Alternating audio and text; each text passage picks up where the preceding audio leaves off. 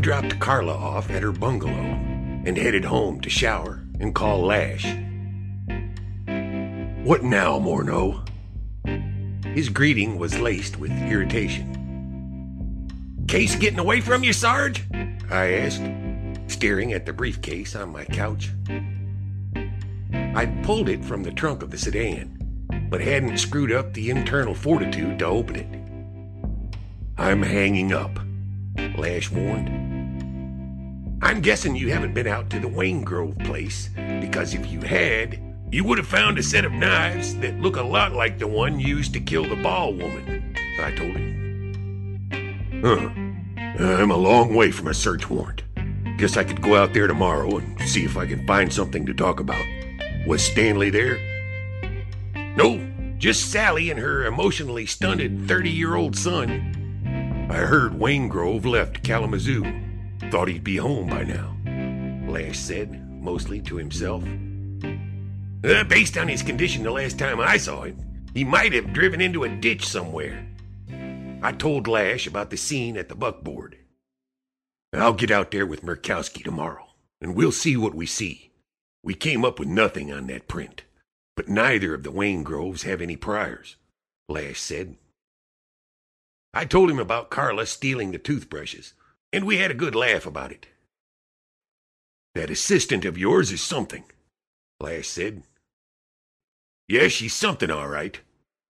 I told him I'd talk to him tomorrow, then hung up, trying to ignore the briefcase mocking me from across the room.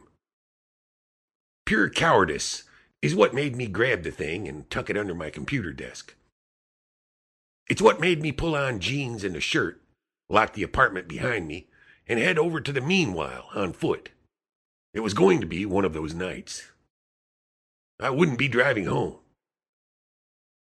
I'd traversed those 12 blocks countless times, in every state of inebriation, from highly buzzed to minutes shy of a blackout.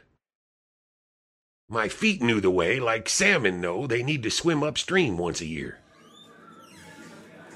I walked in and saw Carla sitting at the bar, having what looked like an interesting conversation with my friend Muggs. He leaned in and smiled at something she was saying. It jostled something inside me I wasn't prepared to have jostled. He saw me first, kept his eyes on me as I approached. Carla turned around. She was wearing shorts, a crisp white t shirt, and her sneaker clad feet were perched on the rungs of the stool on either side. Hey, Morneau. Fancy meeting you here. She said with a lazy smile. She put a hand on my arm. Come on, cop a squat. Settle a bet, will ya? I slid around the other side of her and took the stool to her right, mainly to get her hand off me. What's the bet? I asked as Muggs poured me a scotch. Muggs opened his mouth to say something, but Carla held up a hand to stop him. Then she turned to me. Which American president had a raccoon? I shook my head, took a sip of my drink. Muggs is an avid acquirer of useless trivia. I've lost count of how many times I've seen him settle an impending bar fight with a round of drinks for the guy who could answer a trivia question. They rarely could. But it was a good distraction, and both parties always ended up with a free drink. I'd heard this one before, so I said, Calvin Coolidge. Raccoon was named Rebecca. Yes. Carla put her arms in the air and did a seated victory dance, wiggling her butt around on the stool. Trying not to smile, Muggs said, You got the president right, but you said trifecta, not Rebecca. I did not. Carla seemed pretty certain. Muggs looked to a gray haired man at the end of the bar for confirmation. The man nodded and frowned apologetically at Carla. I did not. Why would I say perfecta? It's stupid. She was having a little trouble keeping her P's, T's, and R's from getting away from her. When she said perfecta, both Muggs and the old guy busted up. Okay, fine. I'm a little tipsy. Carla admitted, then suddenly thought of something that made her gasp. Oh, great. Now I gotta call a cab. They don't really like coming to this side of town. Did you guys know that? Last time I called one out here, The driver made me agree to pay triple before he would come. That's discrimination. I mean, I know it's bad out there and everything. Most days I expect to see the four horsemen of the apocalypse riding down Dexter Avenue, but still, gal should be able to get a cab home from a bar without getting ripped off, right? The gray haired guy said, Hey, I'll have one of those. Muggs, set 'em up. He motioned to himself, then Carla, and me. Wanna what? I shook my head. She's had enough. I looked at Muggs. He pointed to Carla's beer, held up two fingers, and grinned. Two beers, and she was a drunken, chatty Cathy. The four horsemen of the apocalypse, the gray haired guy said. You're calling a cab anyway. What you say? You don't want one of those, Muggs told her. I'll get you another beer. He turned around to grab one. No, I want one. Give me one of them four horsemen thingies. Don't. Carla swatted my warning away. Bartender, I believe you have our order. Line 'em up. Muggs sighed, pulled out three shot glasses, and set them on the bar in front of me. He deftly poured from four bottles, two at a time. One part Jim, one part Jack, one part Johnny Red, and a kicker of Jameson. He slid a shot glass in front of each of us. I hope your toilet's clean because it's no fun puking into a sullied pot, I told her before downing mine. The man at the end of the bar did the same, then slammed the glass on the counter and said, Damn! He performed what looked like a full body mini convulsion, then added, Felt that in my nuts. Carla picked up the drink and eyed it for a minute, then took a deep breath and shot it like a champ. Then her eyes bulged. She stuck out her tongue, dry heaving. Muggs backed up as I grabbed her shoulders and swiveled her around to point the impending projectile event toward the floor. Carla took a deep, ragged breath, slowly turning back around. Nope, I'm good. But maybe you should call me that cab now, Muggs. She shivered and slid off her stool, holding her keys up. I gotta go get my purse out of my car. I'll be right back. I watched her walk out the door. Muggs said, I like her. Try not to run her off, or wear her down, or break her spirit, or whatever it is you do with women. Be a little less you with that one. He picked up the phone to call the taxi. I headed outside to make sure Carla didn't take a header into the street. The bar was on the corner, and I didn't see her Honda, so I figured she parked on the side alley that led to the next block. I rounded the corner in time to see a tall, hulking shadow lumber toward her and grab a handful of her hair. His face was concealed with a red ski mask, and I distinctly made out a glint of a knife blade gripped in his other hand. Hey! I screamed to distract him, closing the distance between us by more than half as his head jerked in my direction. He took off down the alley, and I followed. I could hear Carla running behind me, screaming my name. But everything dissolved into a black rage that boiled up in my head like the sound of an approaching tornado. I was a couple of feet from him when an agonized cry cut through the black noise. I heard Carla go down behind me. Oh shit, fuck, fuck, oh, God, oh. She was choking out wounded animal sounds by the time I slid to a stop and bent down next to her. Oh, God, oh shit, shit, God damn it. She was panting, and even in the shaft of illumination coming from the light across the oh, street, God. I could Oh, see God. her color Oh, was oh, bad. God, oh, God, oh, God, oh, and her kneecap was absolutely Oh, God, not oh, in the God, oh, position oh, God, a oh, kneecap is supposed to be. Oh. It stuck out to the left of her leg. Oh, God. This used to happen all the time when I was a kid. Fuck. Shit. She labored to get out every word. Mordo, Mordo, you're gonna have to pop it back in. Oh, Jesus, fuck, it hurts. When I reached out to touch her, she screamed. No, no, don't touch me. She took a oh, few Oh, deep fuck. breaths and said, Fuck. You have to put your left hand on my cap. No, don't fucking touch me. I just listen. I jerked my hand away. Left hand on my calf. Your right hand has to firmly grasp my kneecap. Oh God, oh God. Morneau. She blew a few quick breaths out of her mouth. Fuck. Okay, it's an all or nothing thing, Morneau. You gotta straighten my leg with your left hand while you pop the knee in place with your right. Carla, Oh God. Man, the fuck up. Left hand calf, right hand knee. One smooth movement. Oh. Oh, I think I'm gonna be sick. Oh. her hair was plastered to her sweaty forehead. Ugh. Okay, tell me when. Oh, She closed her eyes, Fuck. clenched her fists, let her head fall back between her shoulder blades, Ugh. and screamed. Do it. I firmly jerked her leg straight as I pushed the kneecap back into place. Ugh. There was a bony click that I felt rather than heard at the exact moment she screamed and fell onto her back. Then she rolled over onto her side and puked.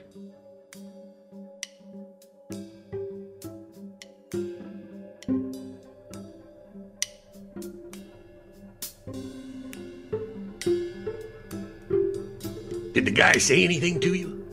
I asked as I got Carla set up on my couch. I didn't want her going back to her place until I had a chance to swing by and check it out. I'd already called Lash. He was on his way to the Wayne Grove place, and I was in a hurry to get out there. I gently lifted her leg and slid a pillow under the crook behind her bad knee. She winced. Fucking puta. Sorry. I winced along with her. I still couldn't get the image of her dislocated knee out of my head. It looked too much like the leg of the ex husband in that crime scene photo. No, that's what the guy said. Fucking puta.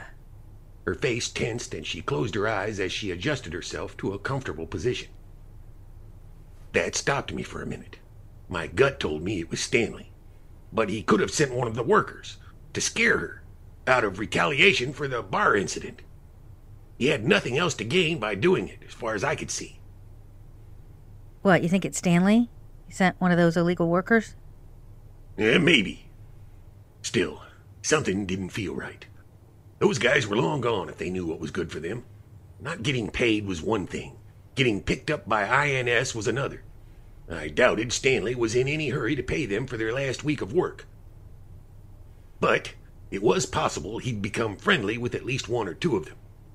Friendly enough to ask for a favor in return for final payment of their wages. I set a glass of water on the coffee table and pushed the table closer so she could reach it. Need anything else? I'll be fine. Unless I gotta pee. She looked pained, even thinking about standing up. I went to the hall closet and pulled out a set of crutches. Broke my foot last year. I unscrewed the bolts and adjusted them for her shorter height, as best as I could estimate. She looked around the apartment, and I suddenly saw it through her eyes. Wood paneling, old furniture, an inch of dust covering everything. Dark, dank, and dreary. Sorry, no TV. Got rid of it when I realized I was paying for 247 channels, but could never find anything interesting enough to watch. Do you have any copies of your last book?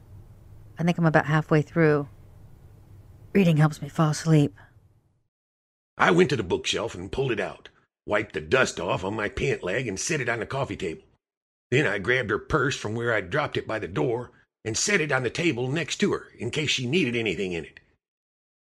I shouldn't be long. I'm going to bolt the door. I don't generally get visitors, so if someone knocks at this time of night, best not to answer it. She looked nervous, so I added, Don't worry. Nobody's getting through that door. Try and get some sleep. I locked her in and headed downstairs. First stop, her house. I wanted to see if it looked like anyone had been nosing around there. It took me 20 minutes to drive over, use the key I'd made to get inside, and ascertain that everything appeared to be as it was the last time I was there. No signs of forced entry. All the windows were closed and locked. Even the garage was locked from the inside, as was the door leading from there into the kitchen. I made my way back through the house, locking everything back up behind me. Then I jumped back in my car and was in the Wayne Grove driveway 15 minutes later. Lash met me as I pulled up. I don't think it was him, Lash said as I got out of the car. Hey, let me talk to him, I said. As long as talk isn't a euphemism for beating the shit out of him. Lash followed me toward the barn. His car was cold when I got here. Hadn't been driven recently. He's drunk off his ass.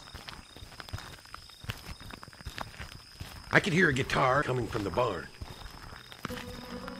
Someone could have driven him, I said. Or he could have sent someone else. Carla said the guy said fucking puta. So, it wasn't him, Lash said warily. He could have picked up that much vernacular at the worksite. Or HBO, I said, entering the barn. Stanley sat in his boat, shirtless.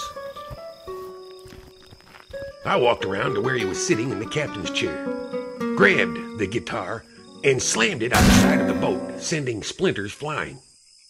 What the fuck, man? Stanley bolted up and flicked the guitar back at my head. Lash stood at the barn door with his arms crossed. He looked less than amused, but not particularly concerned either. Where have you been tonight, Stanley? I asked, sitting down on a bale of hay. Stanley spread his hands out and smiled. Right here, man, right here. I'd hate to think you were anywhere near the meanwhile tonight, Stanley. You or any of your friends, I said.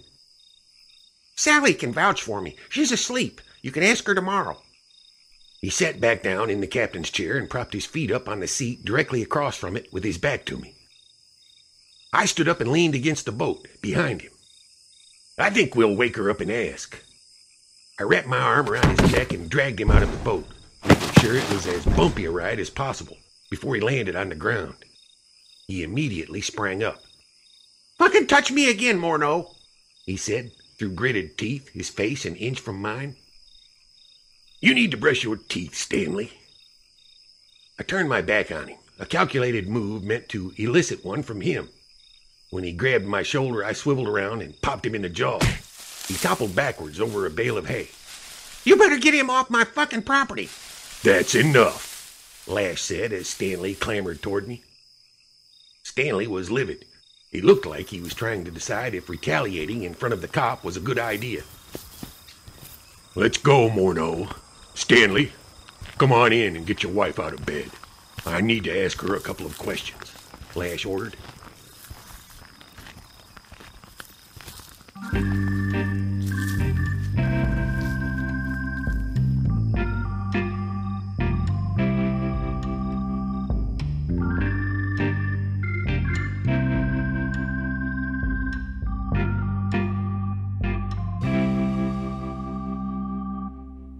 Sally Wingrove did not appear to be a light sleeper. She shuffled out of the bedroom, her hair a frizzy mass of cotton candy around her puffy face, plastered flat to her head and the back, and dark circles under her eyes. What's going on? She rubbed her face and stared at Lash, then at me. What time did Stanley get home tonight? Lash asked, pointing to Stanley and shaking his head when he started to say something. Around eight, I think. What's going on? She went over to sit next to her husband, pulling the cigarette from his mouth and taking a puff. Did he leave the farm for any reason after he arrived? Lash asked, pacing a slow trail from the living room to the adjoining kitchen and looking around casually. Sally looked at Stanley. Sally, look at me, I said, trying to distract them from Lash's meandering. Sally jerked her head from her husband to me. What? Did Stanley leave after he got home from the job site? She shrugged and blew twin plumes of smoke out of her nose. Nope, here all night. When did you go to bed? I continued, buying Lash as much time as I could. Uh, let's see. She glanced at the Budweiser clock mounted over the kitchen entryway. The time read 11:47. About an hour ago, I guess. I could tell she was making it up as she went along. My guess was she'd been asleep for a while. Sally, you ever meet any of the guys from the worksite? I asked, noticing Stanley stiffen next to her. She made a sour face. Hell no. Another lie. I knew she'd met at least a couple at the Deckard barbecue. Lash came out of the kitchen and sighed. You heard the lady, Morneau. He's been here all night. Let's let them get some sleep. Sorry for troubling you, ma'am. Then he turned to Stanley. I'm going to need you down at the station tomorrow. INS has some questions for you. Nine o'clock. Stanley shrugged and blew out a lungful of smoke. Fine with me.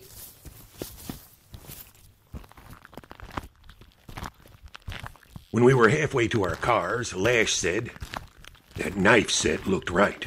I'm calling a judge who owes me a favor. He checked his watch. Damn, he's not to be happy about getting a call after midnight. But I'd like to get a warrant for the house before those two brain trusts get any bright ideas about getting rid of possible evidence.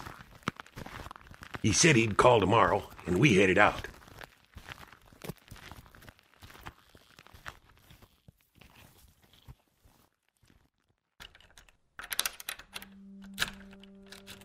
I was beat as I unlocked my apartment door.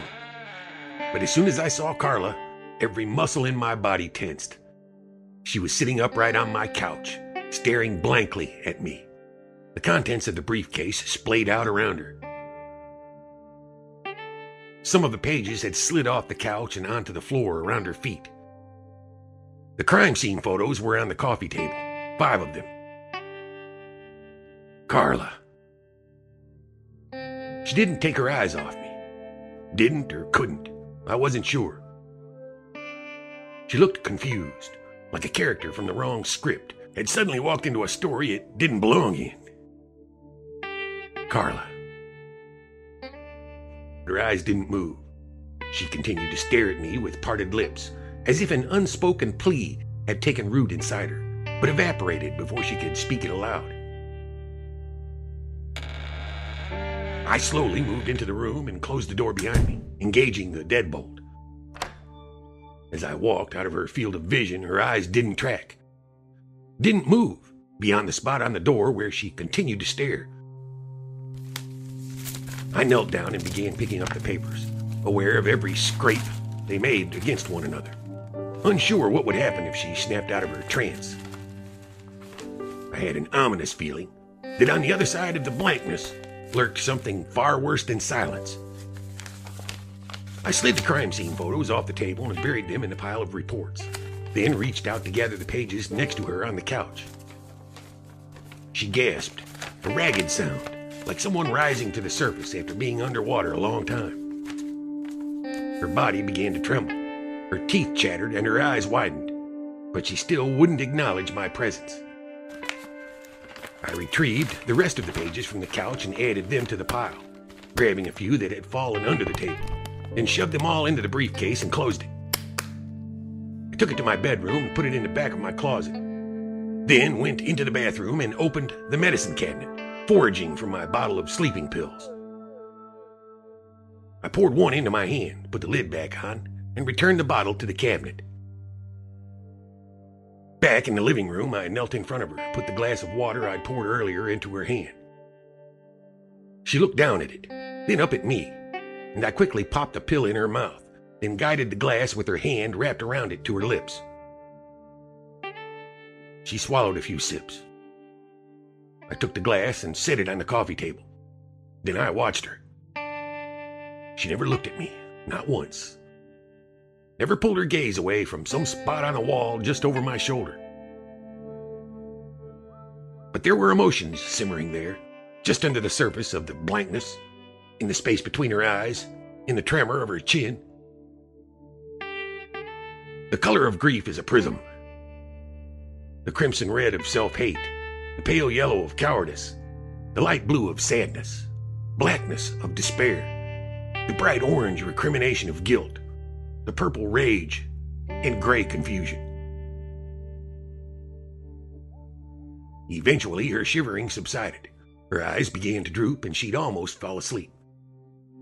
I went over, lifted her up, and carried her to my bed.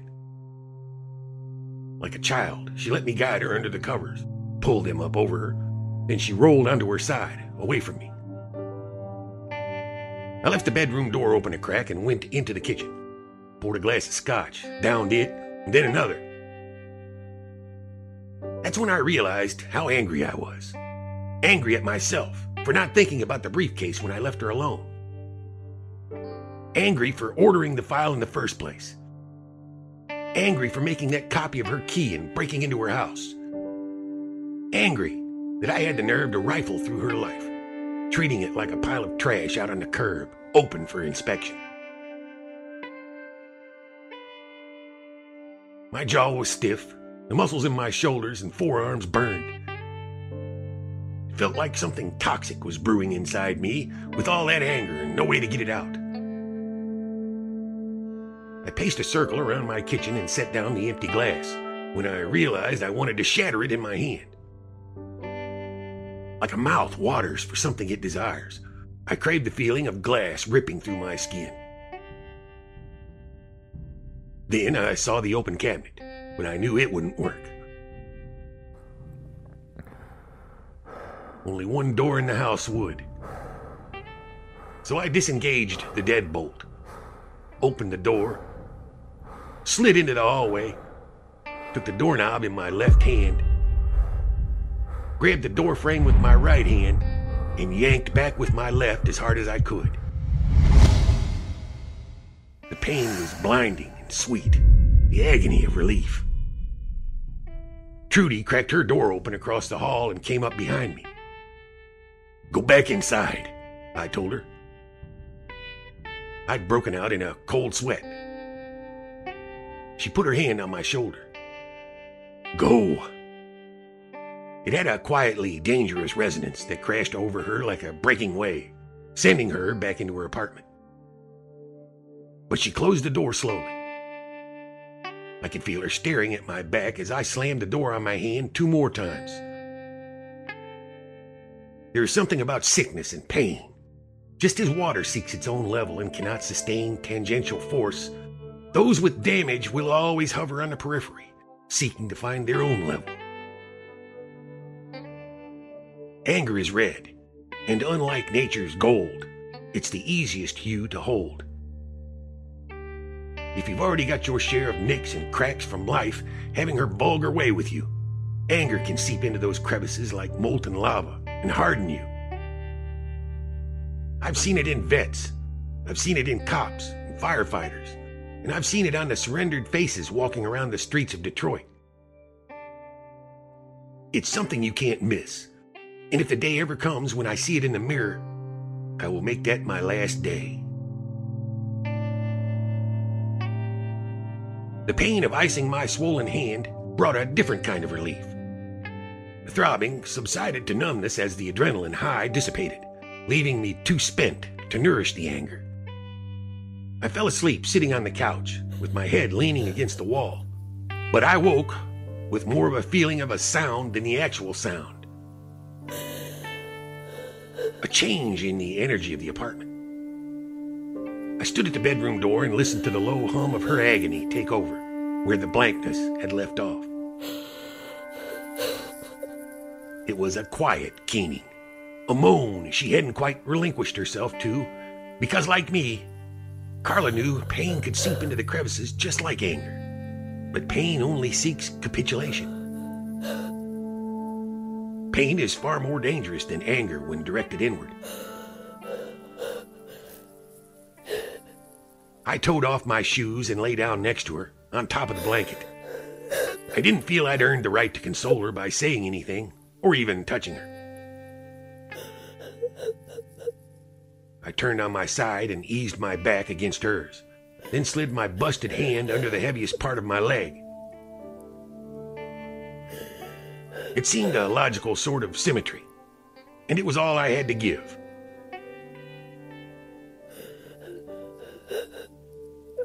coisas.